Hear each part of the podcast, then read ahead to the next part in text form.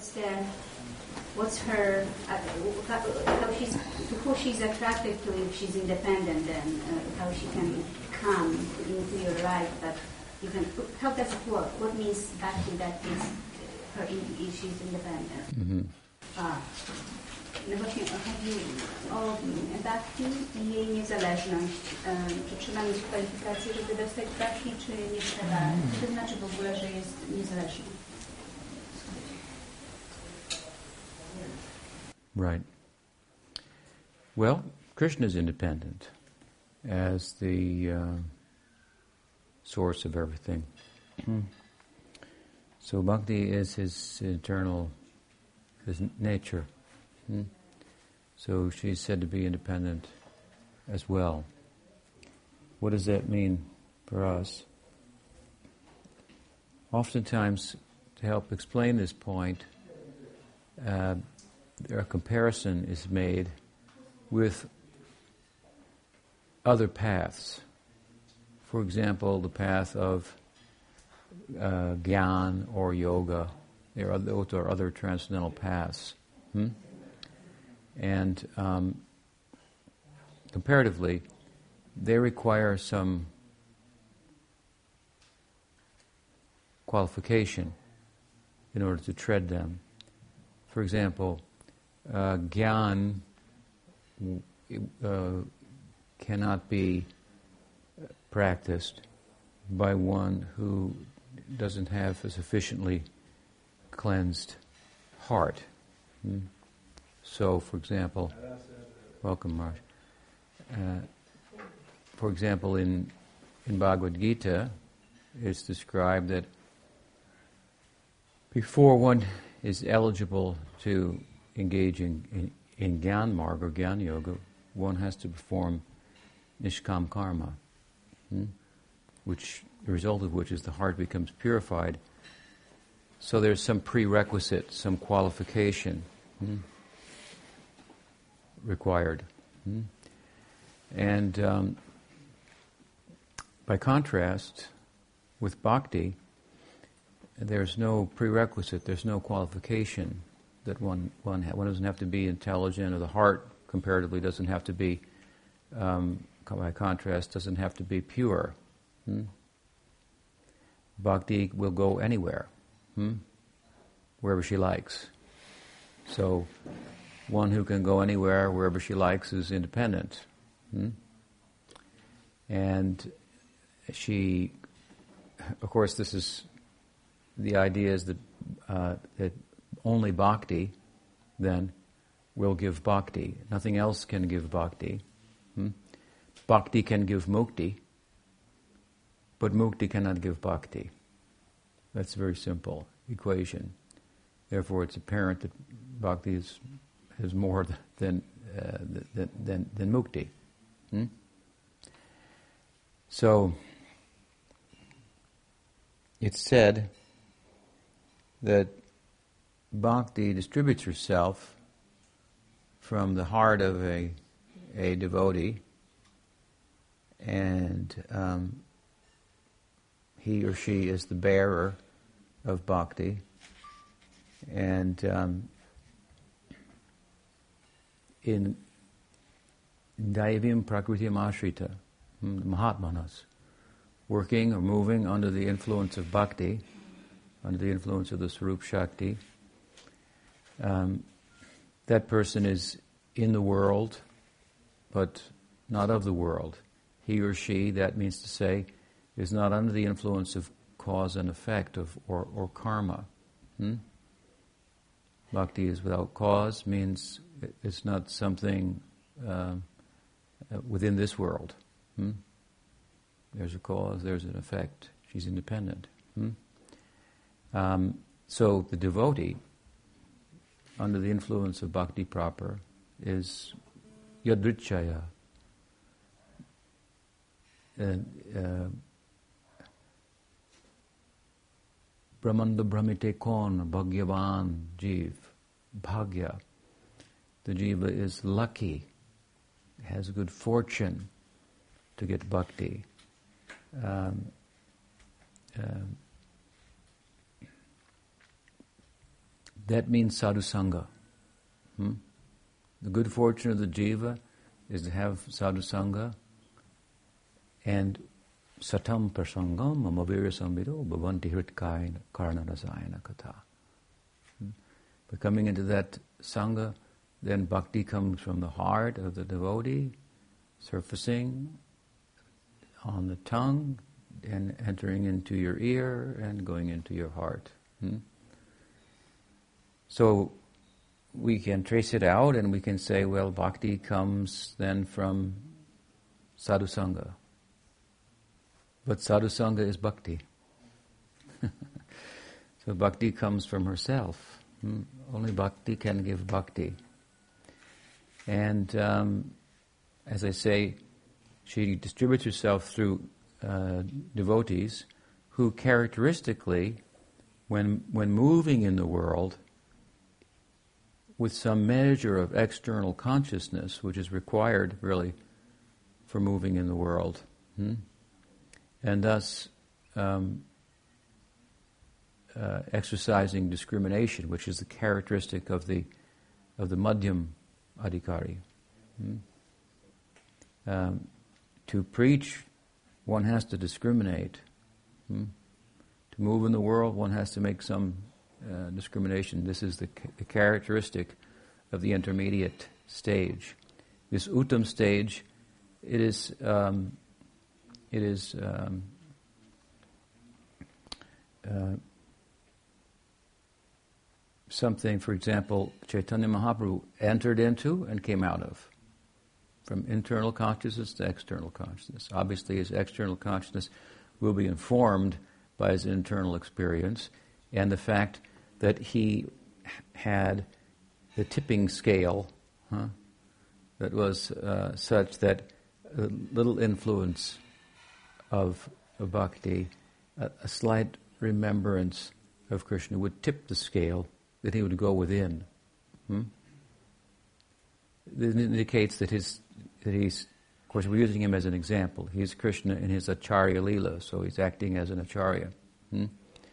So we'd say he's Uttamadhikari, but still he ha- he comes out, mm, and then he can discriminate and and uh, um, move in the world and and consciously, I want to say, and systematically distribute bhakti. Hmm? Others' tipping scale will be less. The, who is actually Madhyamadhikari will have a much higher tipping scale what will be required to tip the scale, and he will go within in in in trance. In the highest state, then we will see the cloud and pass out. Hmm? Do you understand? So, my point is, uh, if, from the intermediate stage, which by that I'm ex- way I'm explaining it, some measure of external consciousness and discrimination. Hmm? This bhakti distributes herself. It's said that that intermediate um, devotee is characterized by discrimination, will seek the association of like-minded persons, will minister to the innocent, avoid the envious, and so on and so forth, uh, cultivate love of God, and so forth. So, in the context of that discrimination that characterizes such a devotee, Hmm? Moving under the influence of bhakti. Uh, this bhakti, bhakti distributes herself. Hmm? Now, in the course of distributing herself, then some bhakti sanskar comes to the people. Knowingly or unknowingly, they're involved in this. Just like if you take a seed and you put it in the ground, hmm, then when the plant comes above the ground, you go, oh, here, see, it's coming now, right? But still, there's something that goes on underneath the ground that you can't see.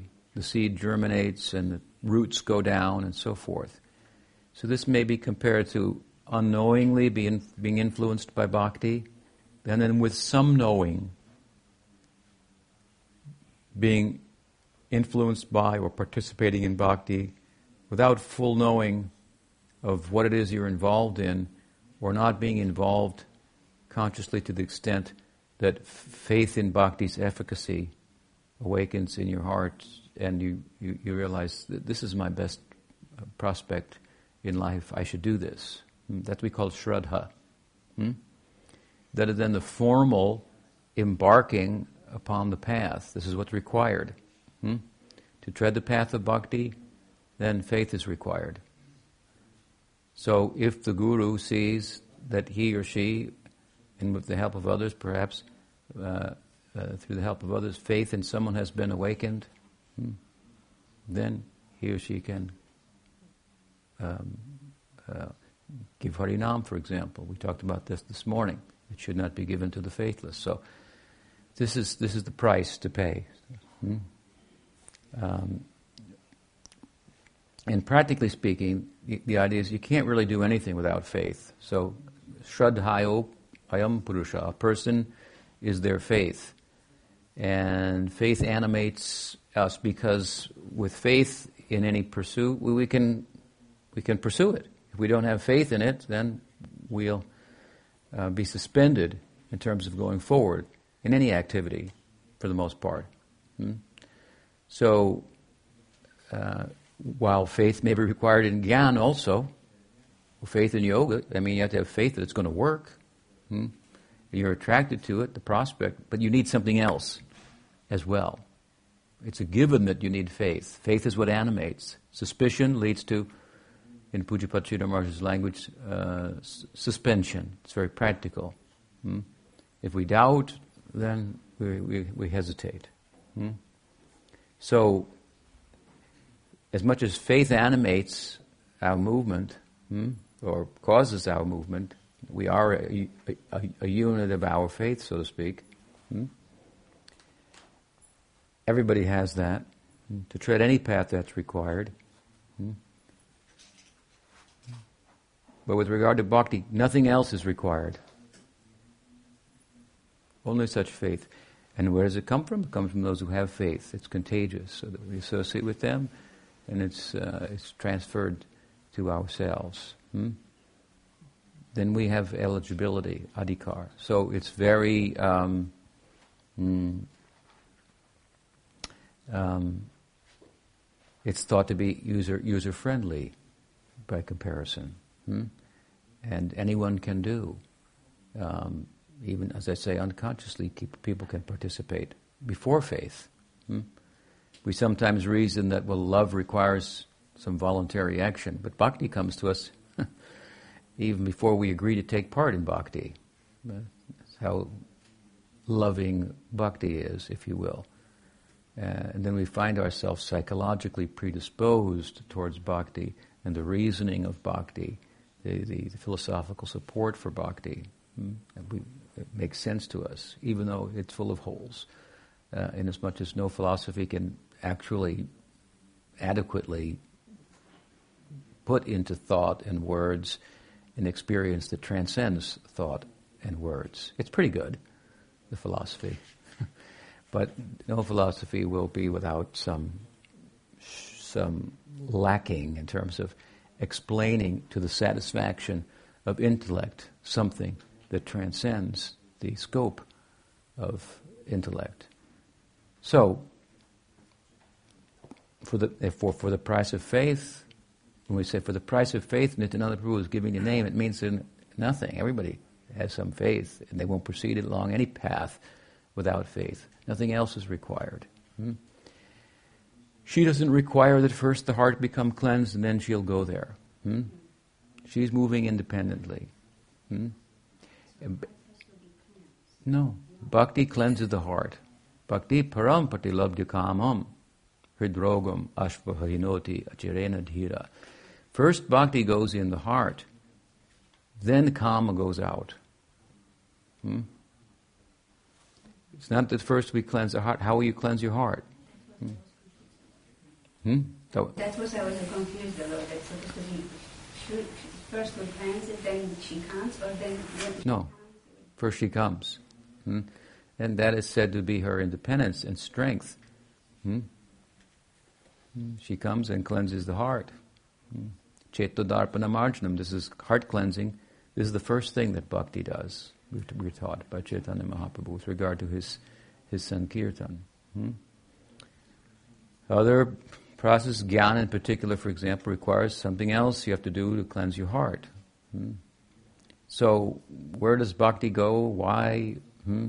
It is, they say in English, you just count your lucky stars, something like that. Hmm? Good fortune. Hmm?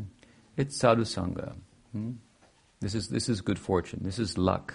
This is this it, because again, the sadhu is moving not under the influence of the world, and bhakti and the and the bhav of bhakti that is our ideal. It's independent. It's ex- eternally existing.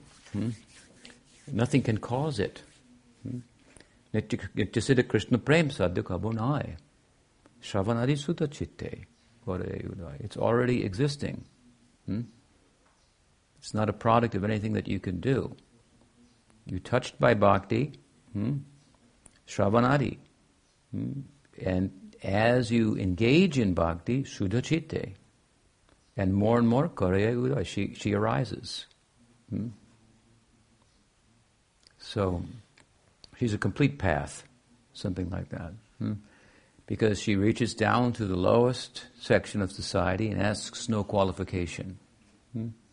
And, and she um, also continues on beyond liberation. Because as I said earlier, bhakti can give mukti, mukti cannot give bhakti.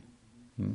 So bhakti is, is uh, generous to the extreme and high to the extreme. Because of its height and post liberated reality, beyond liberation. Hmm? This is the life, Brahmabhuta Prasannatma. Nasochati nakangshti sarveshu bhuteshu mad bhaktim labate param. Hmm? Beyond Brahmabhuta is bhakti, bhakti proper. So because she's so high, hmm, she can go so low. She has that kind of power. Hmm? Gyan is weak by comparison. Yoga is weak by comparison. They need the help of bhakti. Hmm? What does Krishna say in the Gita in this regard? Mam eva ye prapadyante maya metam. Otherwise, mama maya duratyaya. Hmm? It is my maya and it is duratyaya. It is, it is insurmountable. But mam eva ye prapadyante maya tarantite. Taranti, you can cross over very easily if I say so, he says. Hmm? Bhakti is, is his invitation, something like that, hmm? to cross over very easily. If gyan, if yoga has little influence of bhakti, they will be efficacious as paths. Hmm? In terms of uh, bringing the practitioner, practitioner to the goal that they idealize. Hmm?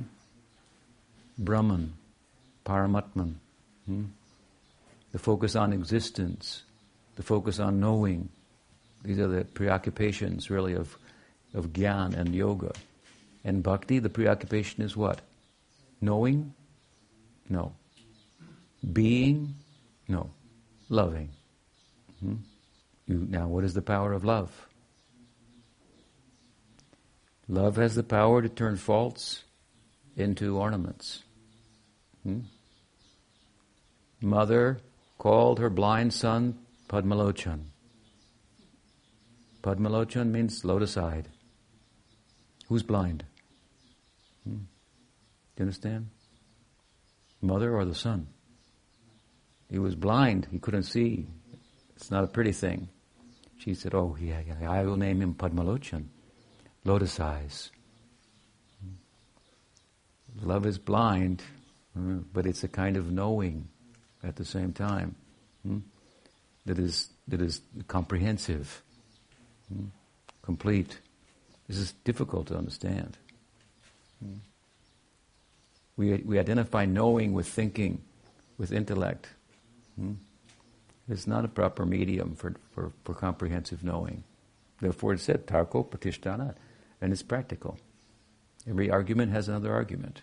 Even every argument I'm giving has another argument. We agree. We win. That's our point. Hmm? You understand?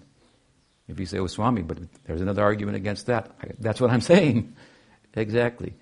So the mental, intellectual faculty, or the physical faculty, hmm, these are very much part of for yoga and gyan, for example. They're more effort based. Hmm? They are transcendental paths, but they are more effort based. In bhakti, it's grace based. We make effort to get grace. That's a whole different thing. If my effort is to help, help, that's my effort. I have to make the effort. if you, I've given an example before, if you are in the forest, hmm, here, you know, the Germans used to be here and they built these places many, maybe 100 years ago. So, some places there are some wells, deep wells.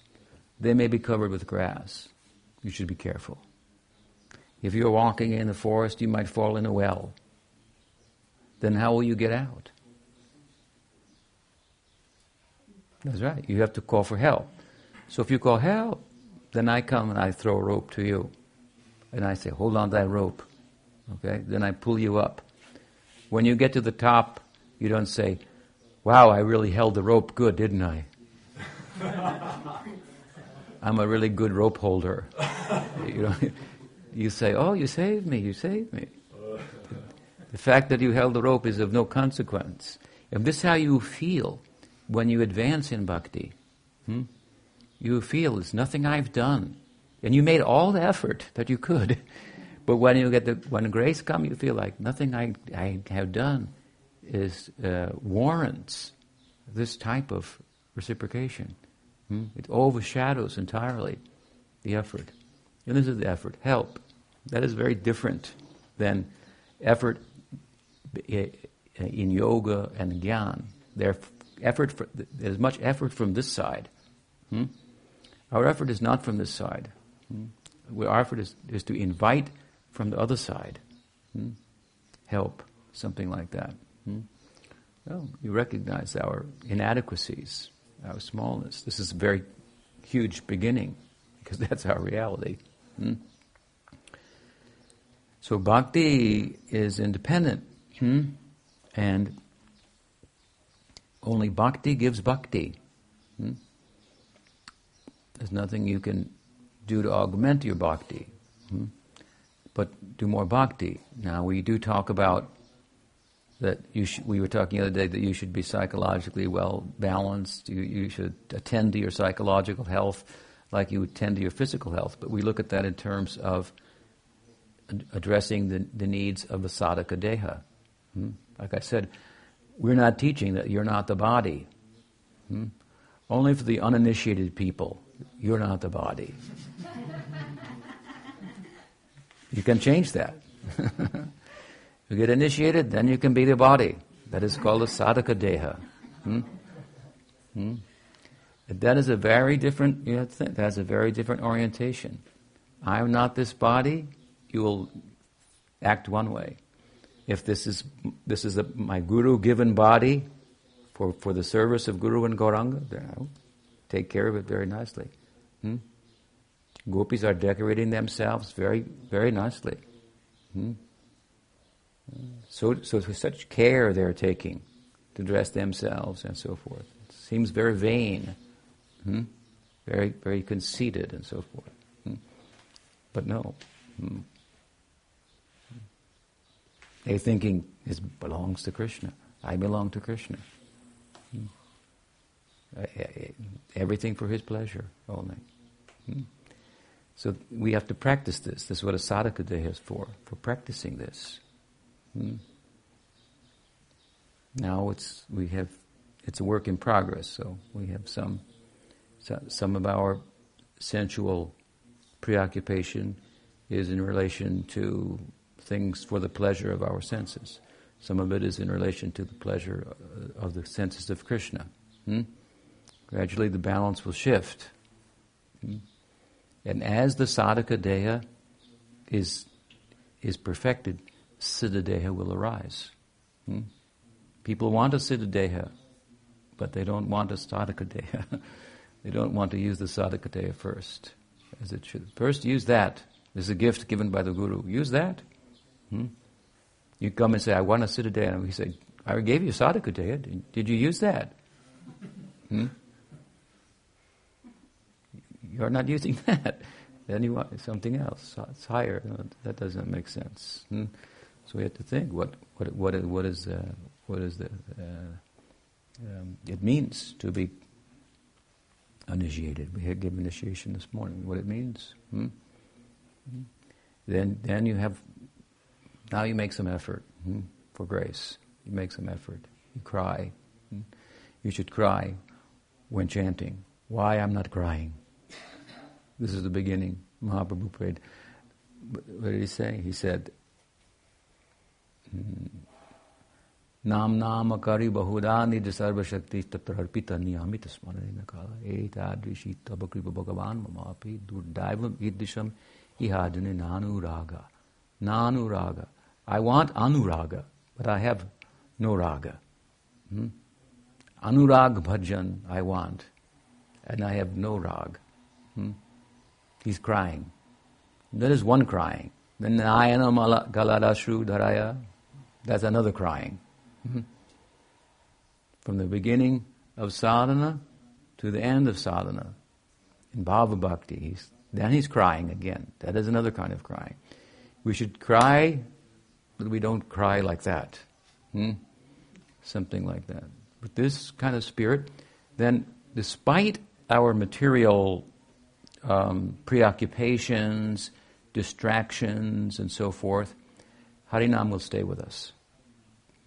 Mahaprabhu is showing that there's a stage when our practice is not steady hmm, and so forth. But if sincerely we take time to practice and with some feeling like this, the name will stay with us. Hmm? That's our good, good fortune. Hmm? And we can continue to progress. So bhakti, very generous hmm? and very efficacious. Hmm? As we spoke this morning, bhakti has the power, and nam, in particular within the context of bhakti kirtan, to remove the prarabdha, to change you in the here and now completely.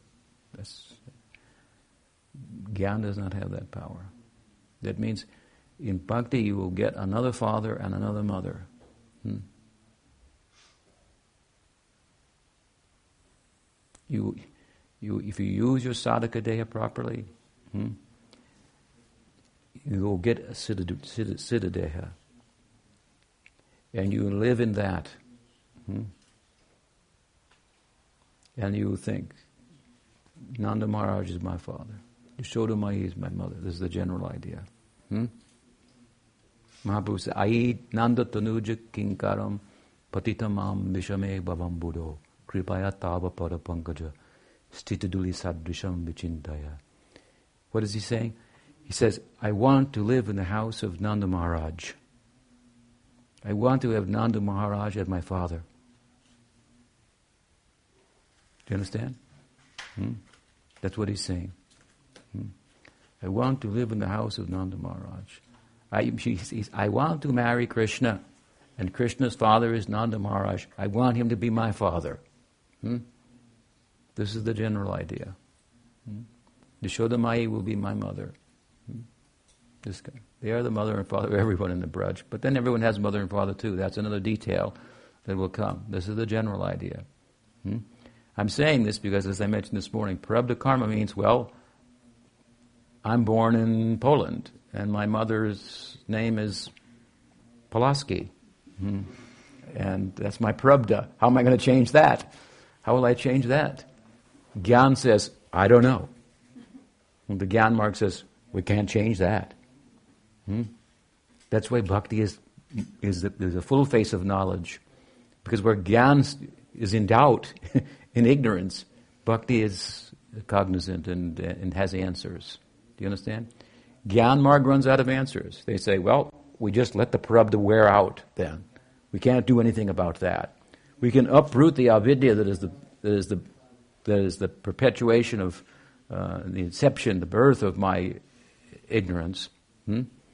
But that ignorance that has already accrued is now manifest. What, what can I do about that? Hmm? It's just like you say, you can't stop the cold. Once you get a cold, you got a cold. Hmm? Uh, so Gyan runs out of answers. Bhakti has answers. Where Gyan runs out of answers. That's why we, say Bhakti is the full face of knowledge. Raja Vidya and Raja Guhyam. Hmm? That Bhakti is the highest knowledge, that is a secret. Hmm? If you love someone, they will tell you all their secrets. Is it true? You have some experience on some level. If you love someone, you find everything about them. They tell you. Hmm? Automatically. Hmm? So bhakti is the end of knowledge. This is the teaching of Gita, Bhagavatam. This is, this is a full face of knowledge. Hmm? For it has answer to the question. How will we, what will we do with the prarabdha karma? That's a, that's a, a particular manifestation of ignorance. In Gyanmarg, the Jivan Mukta has to sit and wait and witness and watch as the prarabdha expires. Hmm? And not participate in it to plug back in and so forth. Hmm? In Bhakti Marg, then, at, at, the time of bhava, uh, then this this karmic influence, this is completely removed. Hmm? And this is what it means. Mahatmanastu mam partha daivim prakritim ashrita. Daivim prakritim ashrita. The Mahatma is moving under a different influence. Hmm? And under that influence, then hmm, one gets a different father, different mother. Hmm? And living in that reality, in that identity, Hmm? So bhakti, bhakti can remove even the prarabdha. That's very powerful uh, statement. It's very hard to believe. it's it, you, you, it, you, if you want to think about it, it's hard. But that's what where Shastra comes to help us. Also, mm? there are things that uh, transcend reason, and that's good. Hmm? Yeah, this is Shraddha. And with faith, Shraddha, Shastriya Shraddha. It's not just some abstract faith, but faith in the efficacy, efficacy of bhakti, as bhakti has been explained, explained herself, for example, in Bhagavat, hmm? Bhagavatam. Hmm? So she's very powerful, independent. Hmm? Nothing can give bhakti, but bhakti can give bhakti. Hmm? So, pumsam paro dharma yato bhakti ruhoksuje. Hoituki apratihata. Yayatma samprasidati. Aituki apratihata. Nothing, only, nothing else can give bhakti, only bhakti, and nothing can stop bhakti. Hmm? Especially bhakti proper. That'll be, that'll be, if you, if you try to put some obstacle, if a young girl falls in love with a young boy, and father and mother say, he is not a good boy. That's not good. You shouldn't go there. You cannot, you cannot meet him. That will only inflame her desire, increase her desire. Hmm? You understand? Bhakti is like that. you had a question? Hello. Um, yeah, I would like to ask you, because we know that in the material realm it is the field of Mahamaya, and in the spiritual realm it's the field of Yogamaya. Is there some Maya-free place? Space or whatever? Yeah. It's called no man's land. That's an English term. No man's land. Hmm? Maya free, you want to go there? We have to talk about it first, right? Is it Tatastha Shakti? You are Tatastha Shakti. It is uh, something like this. In, in Brahman, hmm, we don't find the Shakti of Bhagavan is manifested. That's why Brahman is still. Hmm? Brahman is everywhere. If you're everywhere, you cannot move. Right? Where can you go? You're already everywhere. So Brahman is still. The stillness of Brahman is, is still, it's dynamic. Hmm? Because the movement in this world, under the influence of Maya Shakti, is only an appearance of movement. Hmm? It's like trying to go up the down escalator. Escalator's going down, and you're trying to go up, and you're making movement, but you're not going up. Hmm? That is Maya Shakti. Under the Maya Shakti, there is movement, an appearance of movement. Hmm? I mean, there's no progressive movement. Maybe there's movement backwards. Hmm? Also, Maya Shakti cannot influence the Tatastha Shakti. In other words, it cannot touch the Tatastha Shakti. Untouchable? Mm-hmm. By Maya Shakti, you're untouchable. Yes. Mm-hmm. Um, uh, yeah, it's good news. Yeah, it means you cannot be transformed by Maya Shakti. You're always independent of Maya Shakti. Hmm?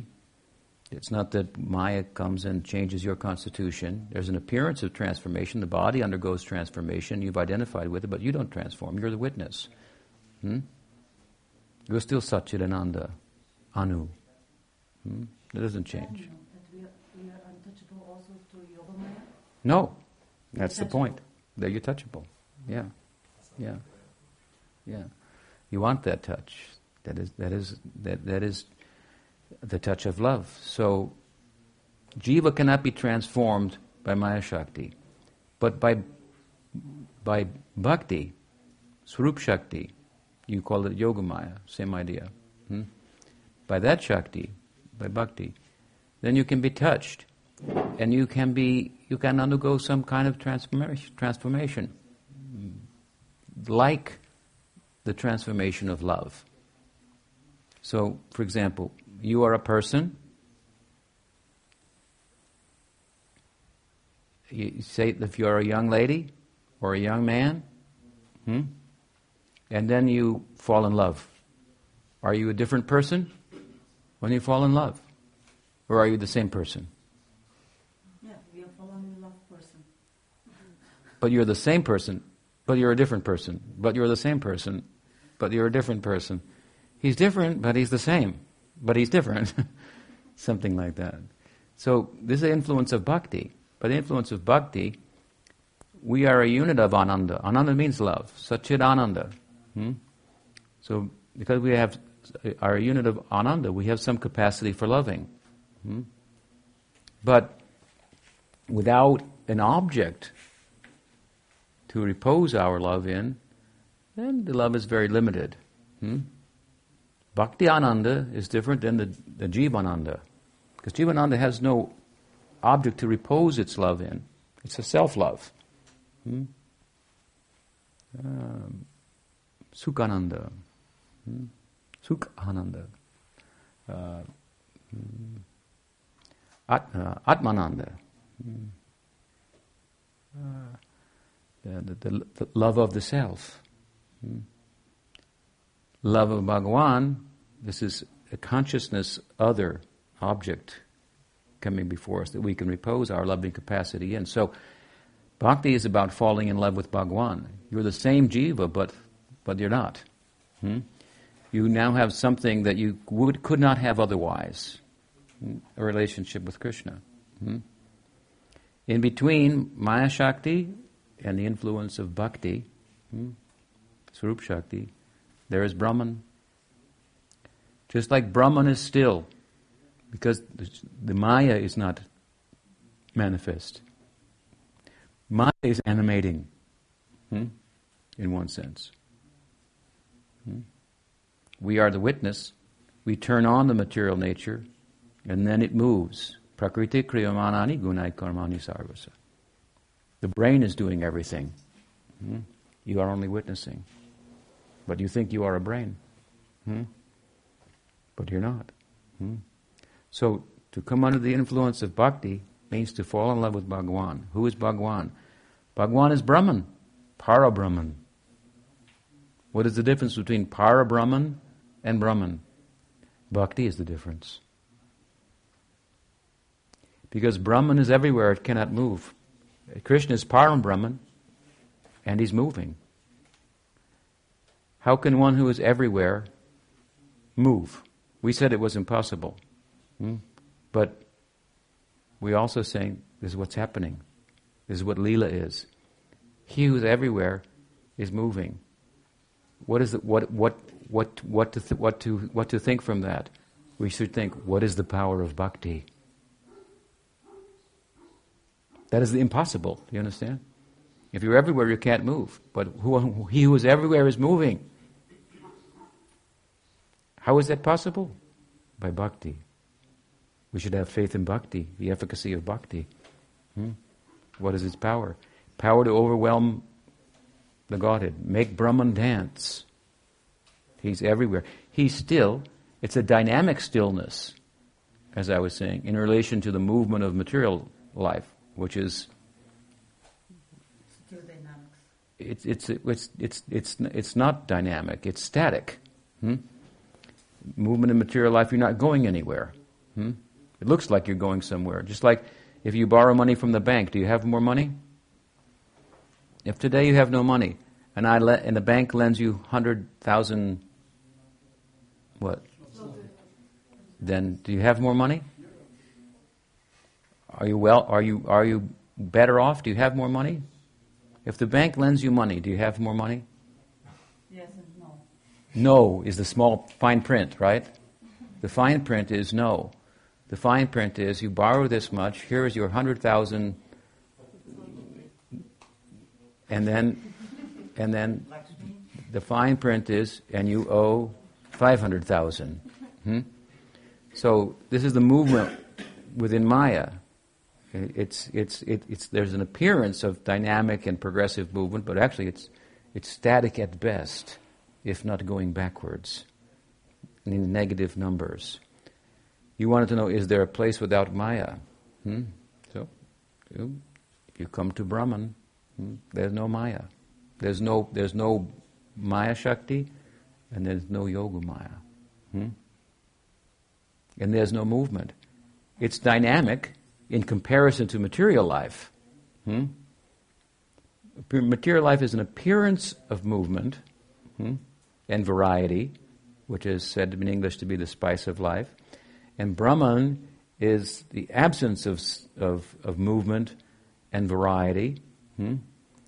but it's, it's dynamic because, because there's, there's fullness, completeness, lends to stillness. Hmm? Do you understand me?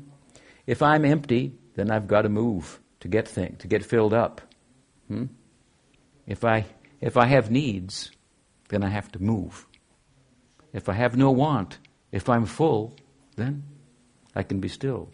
So that stillness is is a dynamic stillness. And the movement is really static. It's really empty. Hmm? Uh, so beyond the dynamic stillness of Brahman that constitutes the fullness that requires no movement is a movement out of fullness, not out of emptiness. There may be a movement as a result of fullness, like dancing. Hmm? like celebrating, I'm full, I'm so full. Hmm? That is called lila. Hmm? That's lila, yes. Hmm? Hmm? That's lila, and the and that which which facilitates that kind of movement, that is called yoga maya. That is called lila maya, lila shakti. That is called bhakti. So yeah, there is a place where there's no no maya. Hmm? But you don't want to go there. You can go. If you want to go, we can send you there. can I have a glimpse and decide after if I want to go there? No. Well, yeah, you, you can. You, or well, blind decision? No, you can think about it. I, I've just explained it to you. You can make your choice. Hmm? Glimpse and answer Do you want to sit still, or do, do, you, do you want peace, or do you want love? Let me ask you like this. Would you, would you, would it be preferable to love to exist? Now you have an existence. Do you love your existence? Eh, you're trying to make it better. Hmm? Add some things, subtract some things. So you're not totally in love with your present existence. After all, it, it, it, it appears that at some point you may not exist. You're under the threat of non existence, so it's a little uncomfortable. There's a fear. You have to work, you have to provide, and otherwise you may vanish. So it's a, it's a struggle for existence, as Charles Darwin said. Hmm? We are involved in a struggle for ex- your present existence is a struggle. Hmm? So that's not very pleasant. Now, it's possible that you could exist without any struggle. Hmm? That would be nice. No struggle. You'd have to be still. It would be like, ah, oh, like this. No struggle. It's over. And tears will come to your eyes. It's over. It's over. And it's just a huge rest and relief. Hmm? Sound attractive. In that condition, you will not be taking. Karma means to take. And that's why we struggle. Because we've taken, well, we owe. So we're struggling with that. So if you stop taking, then that is not giving, but it's part of giving.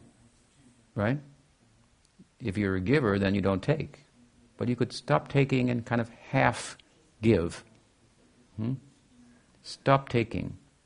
Then no one is going to chase you. Hmm? Then you come to Brahman and you feel peaceful. You feel great, great relief. Hmm? And, and so, in this condition, you are loving to exist. You're loving it. There's no struggle. I'm loving to exist. I am.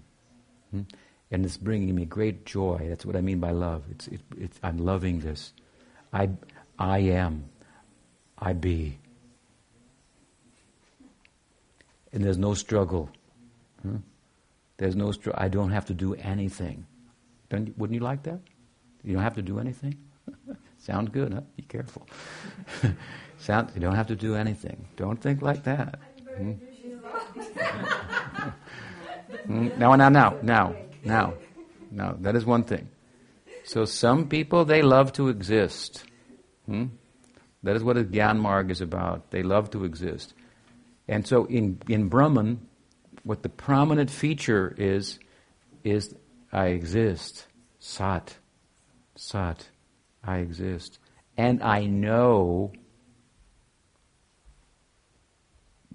what is what is ignorance. I'm not participating in that anymore. Hmm? And and I love it. I, am loving to exist. I, that, so, in this place, people love to exist. Now, in bhakti, hmm, in Golok, it, it's changed. People don't love to exist there. People exist to love there. Hmm? You understand the difference? They exist to love. That in that place, existence is questionable, or so it appears. Knowledge is, appears lacking as well. Krishna does not know that he's God. Hmm? Some ignorance. Krishna, Krishna questions his existence. Hmm?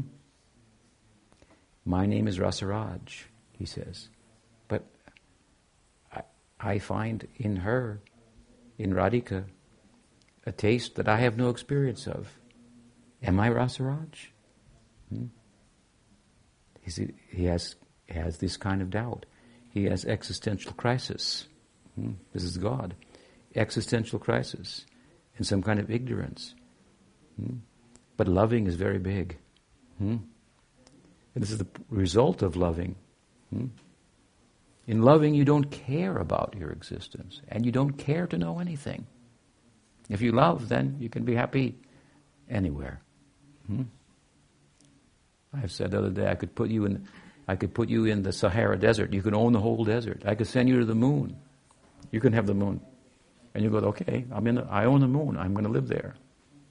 But nobody else can go there with you. You've got a big space. Yeah, you can walk around and look at the earth and so forth, but hmm, there's nobody else there. Hmm? Now, if I can put you with one person that you love completely, then where will I put you? Say, I don't care. It doesn't matter where I am. Hmm? So you can live under a tree. Hmm? And who cares what else is going on? In the monastery, we say, in the beginning, the monks think, hmm, they think they have a doubt of what relevance is my life to the world? And after time, they think, huh, of what relevance is the world to my life? Hmm?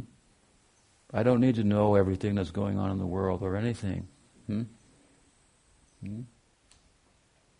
It's, it's, just talking heads, as they say. Just talking heads. Hmm?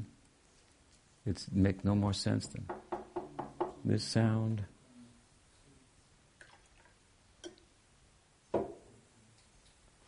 Hmm? That's all. It had no meaning. Hmm? Even philosophy. Sadhana. Doesn't have meaning. Sadhana. Hmm? That can acquaint you with truth, with meaning, purpose, because it can acquaint you with yourself. You are a unit of meaning and value. The objective world has no meaning. You can talk about it all you like. It has no meaning. Only the meaning that you posit on it only the meaning that you attribute to it, only the value that you give it. You are the value. Hmm? And only sadhana hmm, will acquaint us with that. Sadhana and kripa. And to do sadhana, you have to have kripa, mercy. Hmm. Then we become acquainted with real value. And real value comes to know that I'm a unit of eternity, of existence. I exist. I'm not a biological creature. Hmm? I exist independent of biology. Consciousness is not dependent on biology. Consciousness is a unit of first person experiential reality. Hmm? First person, ex- private even, experiential reality. Your ex- experience. Hmm? You exist and you experience. You're a unit of experiential existence. Experience cannot come out of non experience.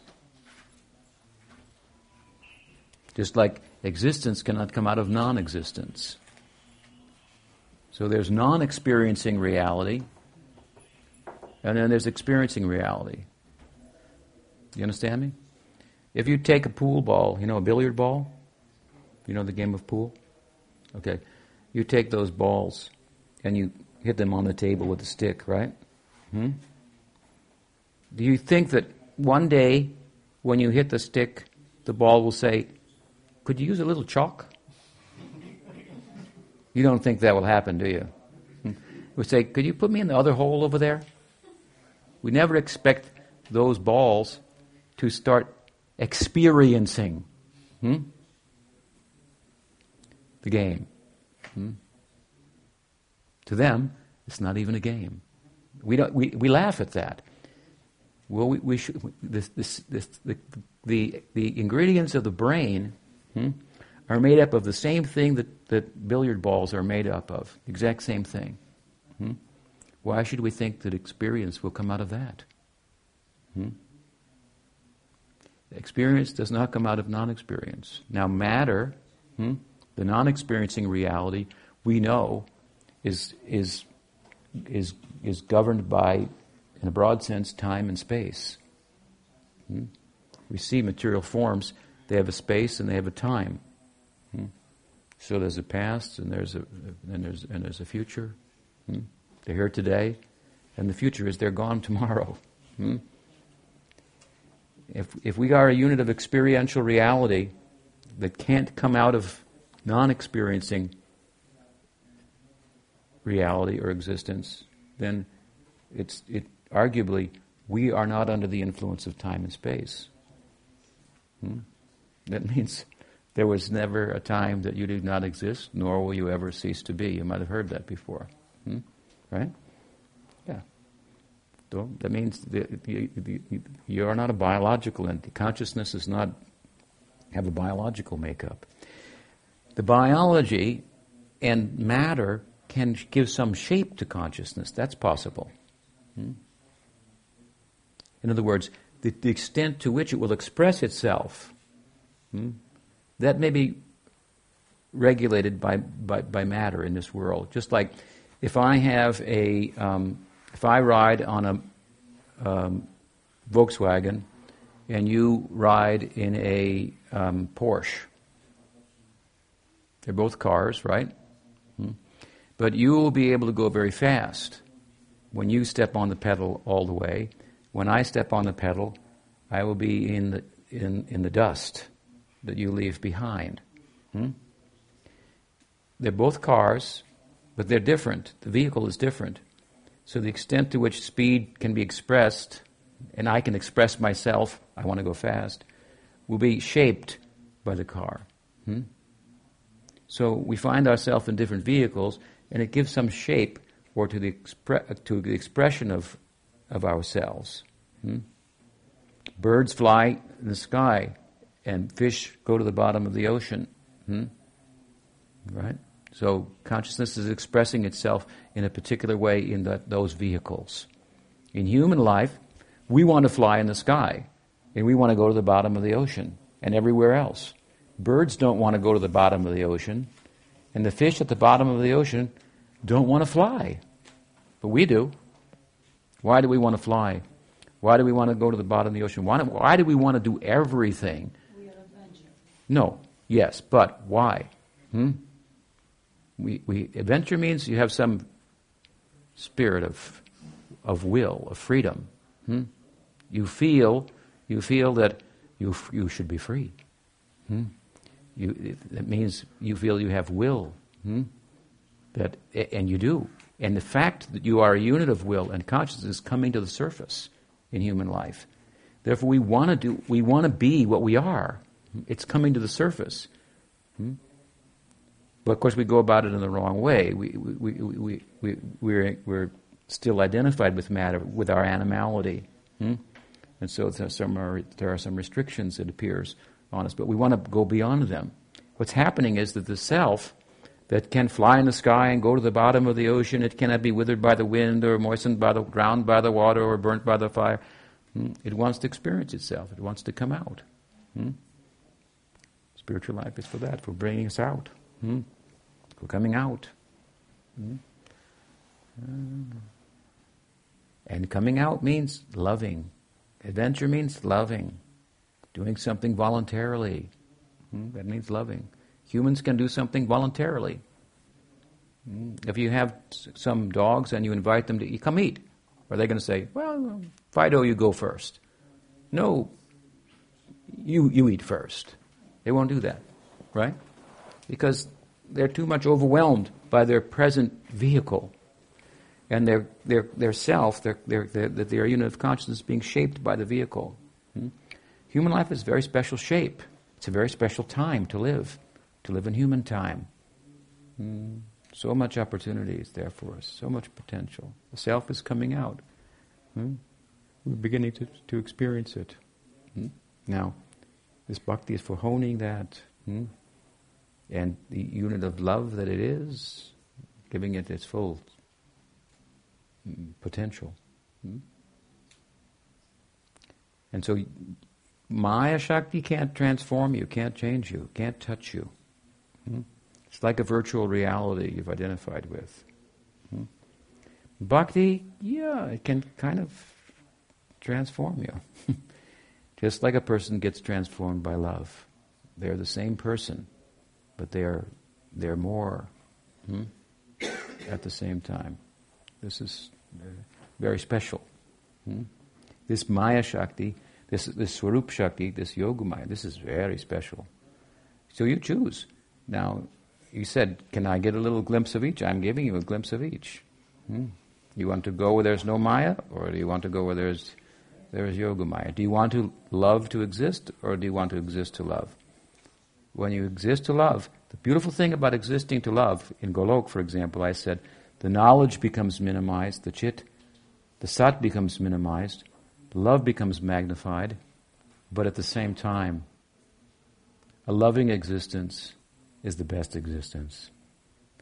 And the knowing that is present in loving is the full face of knowing. So it looks like in Golok, in Brajalila, that Sat and Chit are minimized, Ananda is magnified. It is, but it is the best Sat, the best Chit. We call it Sandhini, Samvit, and that Ananda is Haladini. Hmm. Yes? So which one? I have a plea. You have a plea? Yeah. Okay. Yeah. Maharaj, can you give me the chance to get a glimpse of the realm of Rasaraj, or this realm of Shudharajas and Shudhatamas, and then I'll make my choice after. Please. You don't have uh, the intelligence to, to, if I describe it to you, to decide which would be better? I would like a glimpse. You, you would like a glimpse. Hmm. But I'm asking, right now, I'm, that's okay, but I'm asking you about your intelligence. I'm asking, I'm trying to engage your intelligence in bhakti. Hmm? Are you unwilling to engage your intelligence in bhakti? I say to you, if you want a glimpse, then you engage your intelligence accordingly. If you engage, you, that you cannot have glimpse without engaging yourself. Hmm? So which which what do you think it out? You don't want to use your intelligence?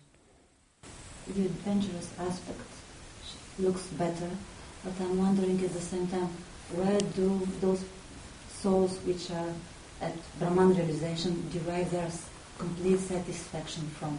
Because it is said that they have complete satisfaction. Yeah, they do. Where, where do they derive it from? From Brahman. Brahman is God. But their soul is not adventurous as well as all the other souls are. As, uh, What happens with their adventurous spirit? no, it, it's a, it's a dynamic stillness. Hmm? We don't recommend it. we don't recommend it. Hmm? We don't feel that the full capacity of their, the full potential of their ananda will be realized. Hmm? But it is, it is very much um, um, unlimited in comparison to any material happiness. But yeah, I can give you a taste if you if, if you want. It'll take some time though. you have to apply yourself. You have to do a few things for a few years. that I will tell you later. what else? Yes. I wanted to ask about preaching. As you said that it's usually the done intermediate devotees or superior devotees who have descended to that level, but as neophytes we're also sometimes encouraged to preach or at least write about our realizations and I was left wondering if that's more for our own, uh, for the purpose of our own purification or do we actually as neophytes have the power to to give any bhakti to anyone or any sadhusanga. Mm-hmm. Mm-hmm. Yes, in, in many respects, this is uh, an, engagement to, to, for your benefit. And we should think like that. Hmm? You should think, let me try to, if I uh, share this bhakti, and maybe I can find someone who can help me hmm? to advance in bhakti, because there are devotees in all types of conditions. Like I was telling the story the other day that I was once in a, a temple of my Guru Maharaj's institution many years ago, and the devotees came back from Sankirtan and into the lobby, and they said, Maharaj, this crazy guy followed us back here to the temple. And so I said, well, bring him in. So he came in, and then I went and embraced him. And they said, why Maharaj embracing that crazy guy who followed us back to the temple? And so I took him to my room, and then um, within a week, he was the leader of the Sankirtan party. Hmm? because he was my god brother. he, he had become distracted and for years and so forth. And, and so you never know who you'll find out there. So we, we go out there for our own purification. Hmm? This is the idea. Hmm? Preaching for our own purification, for our own uh, benefit. And others will be benefited as much as you think like that. Hmm? If you think like that for my benefit, then there will be some benefit for others also. And as well as we can accurately represent and feeling, you know, something will be shared. Hmm? We can turn people's heads. It'll be more difficult to turn their hearts, but to some extent. Hmm? You have some bhakti. I mean, you all have some love for Krishna, so you can share it. According to the measure that you have, then you share. You're here for, uh, you know, you come distance all this way for, to, in hopes. I'm sorry to disappoint you, but hopes to find some, some bhakti, some more love for Krishna.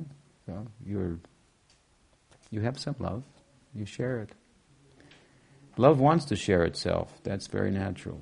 Love wants to share itself.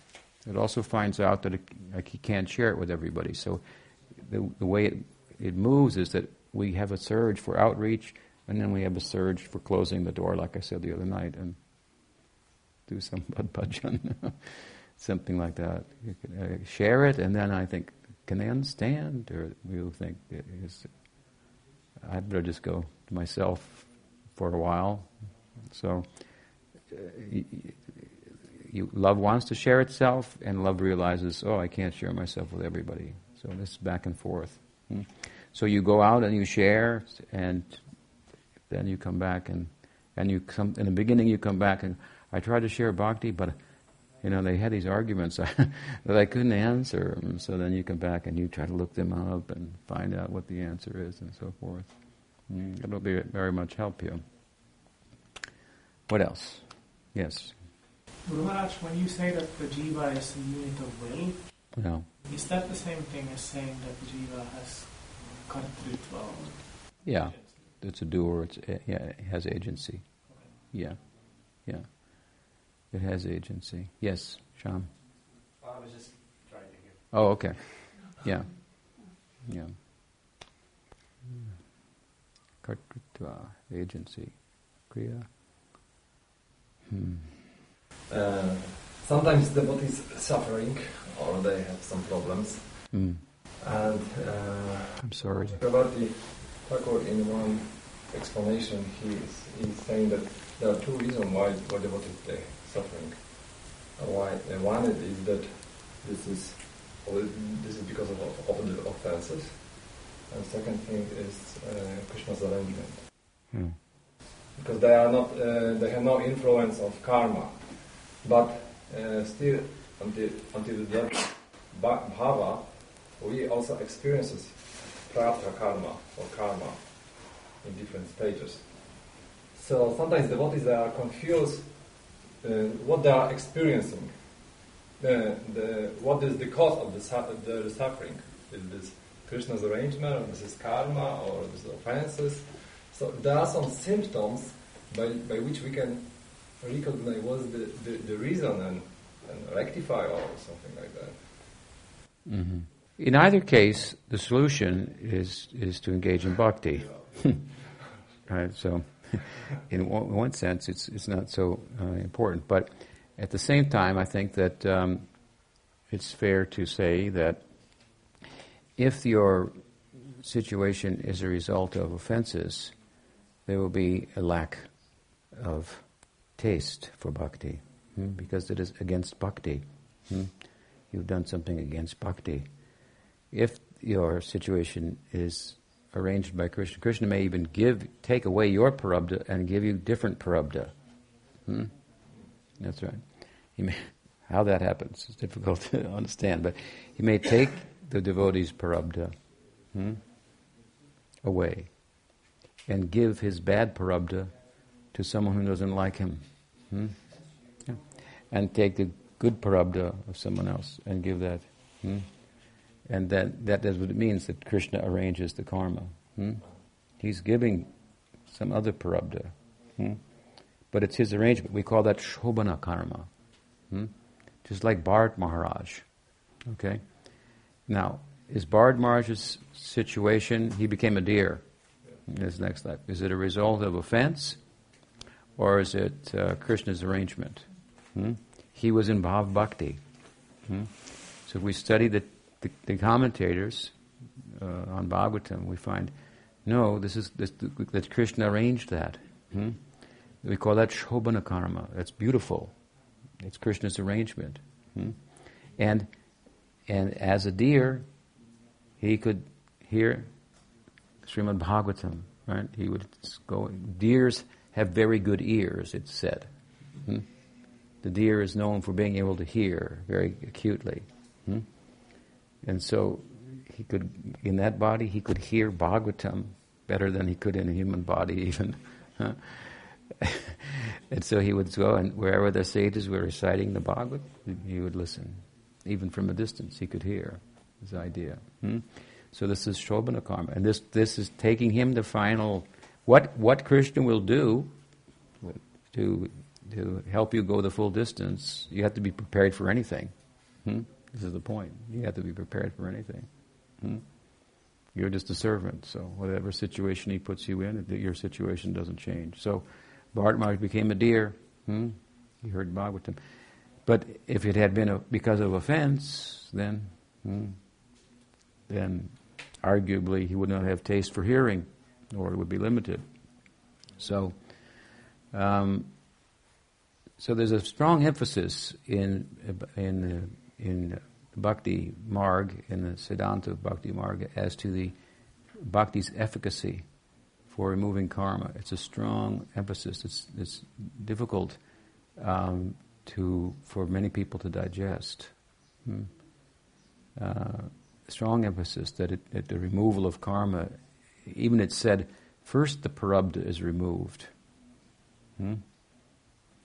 and then the aparabdha is removed.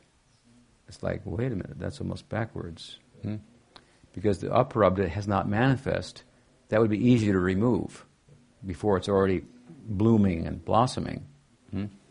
But first the parabdha. But, but it's also been explained by Sanatana Goswami that, well, it means the, the bad parabdha is removed. Enough parabdha is moved. And this is the statement of the Bhagavatam. What? Enough parabdha is removed that he or she can participate. Hmm?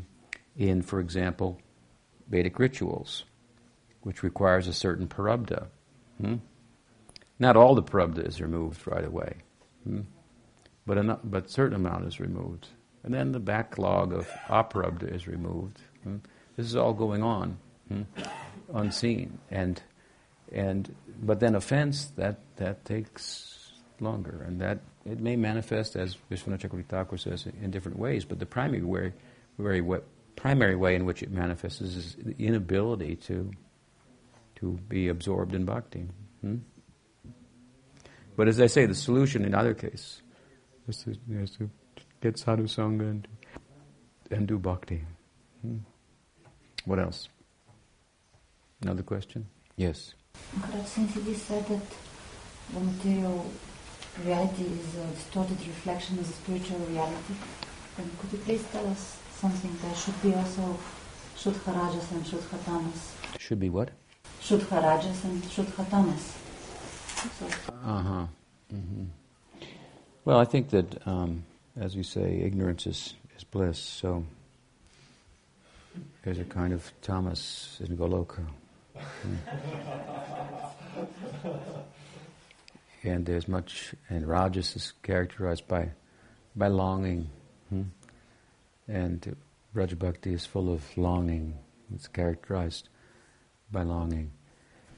Problem is where you get the sattva in Golok. So, because, uh, of course, it's also said that knowledge is a symptom of happiness, but obviously the whole play of, of Leela is, it, it's not, like somebody asked me, once. This is, forgive me, but somebody asked me this. I repeat it to you. He said, Marsh, is there any, I mean, he said, real sex life in Goloka, you know, real sex life. So I said to him, No, you don't understand. There's no real sex life here.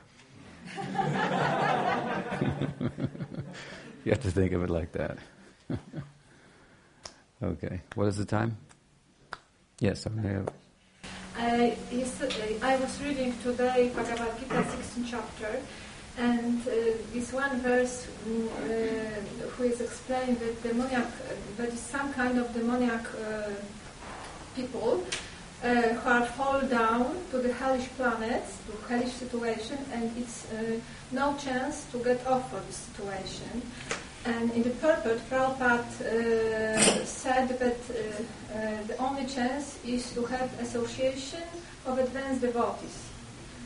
Uh, but uh, as you said today uh, during the lecture, that the intermediate devotees are avoided in the sinful persons. Mm-hmm. So Problem. it's For a chance for these people. Problem. There's a chance. Because they will become more and more demonic, right? They will go, Krishna says, they go down and I keep sending them down and down and down. If devotees avoid them, they'll become more and more demonic. Hmm? And so, if you go to the right, you know, too far, you, you end up on this side, right? Something like that. Hmm? If you go west, west, west, west, west, west, you'll be coming east at some point. Hmm? So that's why we have demons in Krishna Lila. They have to be big demons. Hmm? Yeah, they, that they become they're very special. They're very bad. That's why they're there. And so Krishna delivers them. Hmm? In that way, yeah. They become. You have to become a Kamsa. There's, there's Kamsas in every every universe and every lila, Jarasandhas and so forth. Hmm? They are demons. They get entrance there by that way. Krishna kills them. Then they go, there's no other way. Hmm? generally, Krishna's, as we said, his Kripa Shakti is manifested as his devotees. So if they avoid you, then big problem. Hmm? Something like that. There's hope. But also, we have to realize there are unlimited jivas. That's a big problem. You want everyone to be delivered, but there's unlimited, so. For somebody, you know, some solution to be a, a demon You can try it. and be close to Krishna. yes, but very difficult in that situation to attain Braj Bhakti. Hmm? Krishna kills so many demons. He gives Sarupya, Salokya, he gives Sayujya. Hmm? But to get Braj Bhakti, that's very difficult. Putana got something special. Hmm? Putana got some, some kind of Vatsalya Ras, but not necessarily in Braj Leela. Hmm? There's a special way to enter the Braj Leela. Chaitanya Mahaprabhu was teaching that. Hmm? You can't go there any other way. Even Lakshmi couldn't go there. Hmm? Lakshmi tried to go there by austerities and and so forth. And Krishna said, Lakshmi, what are you doing here? Fasting. Where are your jewels and your bracelets and everything? You're living here like an ascetic and eating roots. I mean, Lakshmi, you know, she's eats nice things, cook with ghee. Hmm? What are you doing? She said, I want to enter the rasa dance. He said, Oh, you can't do it like that. That's not possible. How will I do that? She said, Well, you ha-, he said, you have to you have to give up your husband first. She says, What? He said, I can't. That's impossible. Hmm? That's my sthayibhav. Hmm? I cannot get. So it was impossible. There's a special way. Hmm. So you might want to take some shortcut, but you should consider you will not end up in, in, in becoming a ragatmika. Hmm? Cham, question? I was just wondering if you could speak a little bit more about, I was, when you mentioned Putana, I was thinking of this Ahobakiyam verse, Yeah. and why Krishna gave a special position of, uh, like a mother, to Putana, uh, though she tried to offer him poison, but like, let's say, um, I don't know, uh, Aristasur, he didn't take that like a massage, like when Bhrigumuni tried to kick him, uh, Narayan in the chest, he was like, oh, very nice, you know. And so, but he didn't give them a similar position, he just gave them liberation, but she was a special position. Is this only because of that she showed some kind of, uh, let's say, calm or lust towards Ram in previous birth? Is that the only reason? There's a couple of things about Putana. One thing is, Krishna was an infant at that time. Hmm? So, as an infant, as a, as a young boy, you reason and so forth, and you make. The, but as an infant, then you very much thrive on on love or any semblance of love. Hmm? You can so if somebody tries to, love, if you, there's a little child and some guy comes up and wants, to, and she just goes, "Oh, okay," and then somebody will kidnap the children like this. Hmm? It's a terrible thing. So in his infancy, then, the idea is in the context of Leela, he couldn't reason otherwise. Hmm? Other thing is that, unlike other demons in the Leela, um, she dressed like a devotee. Hmm? So she dressed like a devotee. So if even you dress like a devotee, then then Krishna becomes attracted to you. This is the idea. Hmm? Does that help? Sure. Yeah. yes. What is different between Prapanna and Sharanam? In Bhagavad Gita, in seventh, in second chapter, when the uh, Arjuna says to Krishna that he's after his climb, Yeah. why he's not fighting, he said that I am surrendered to you, and he's using the word Prapanna. In the end, Krishna said Sharanam, Sh- Sharanam uh, in this verse uh, 8066. And what is different between these two uh, moods or There's no real difference. Hmm? It's the same. Prapanna, prapatti, sharanapati, sharanagati. Hmm? It's the same. Same thing. Hmm?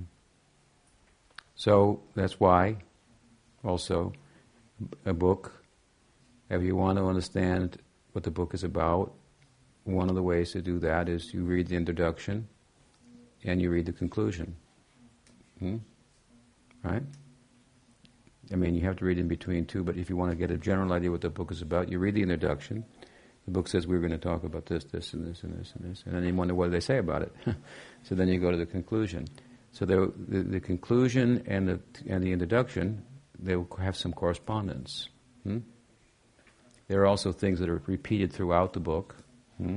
and so forth. Uh, there's four, five, six things that are stated in in our shastras as to how to understand a book, but these are the two that I'm speaking about: the introduction and the conclusion. So we find in the Gita, the, repeatedly, because there's a number of re- beginnings to the Bhagavad Gita.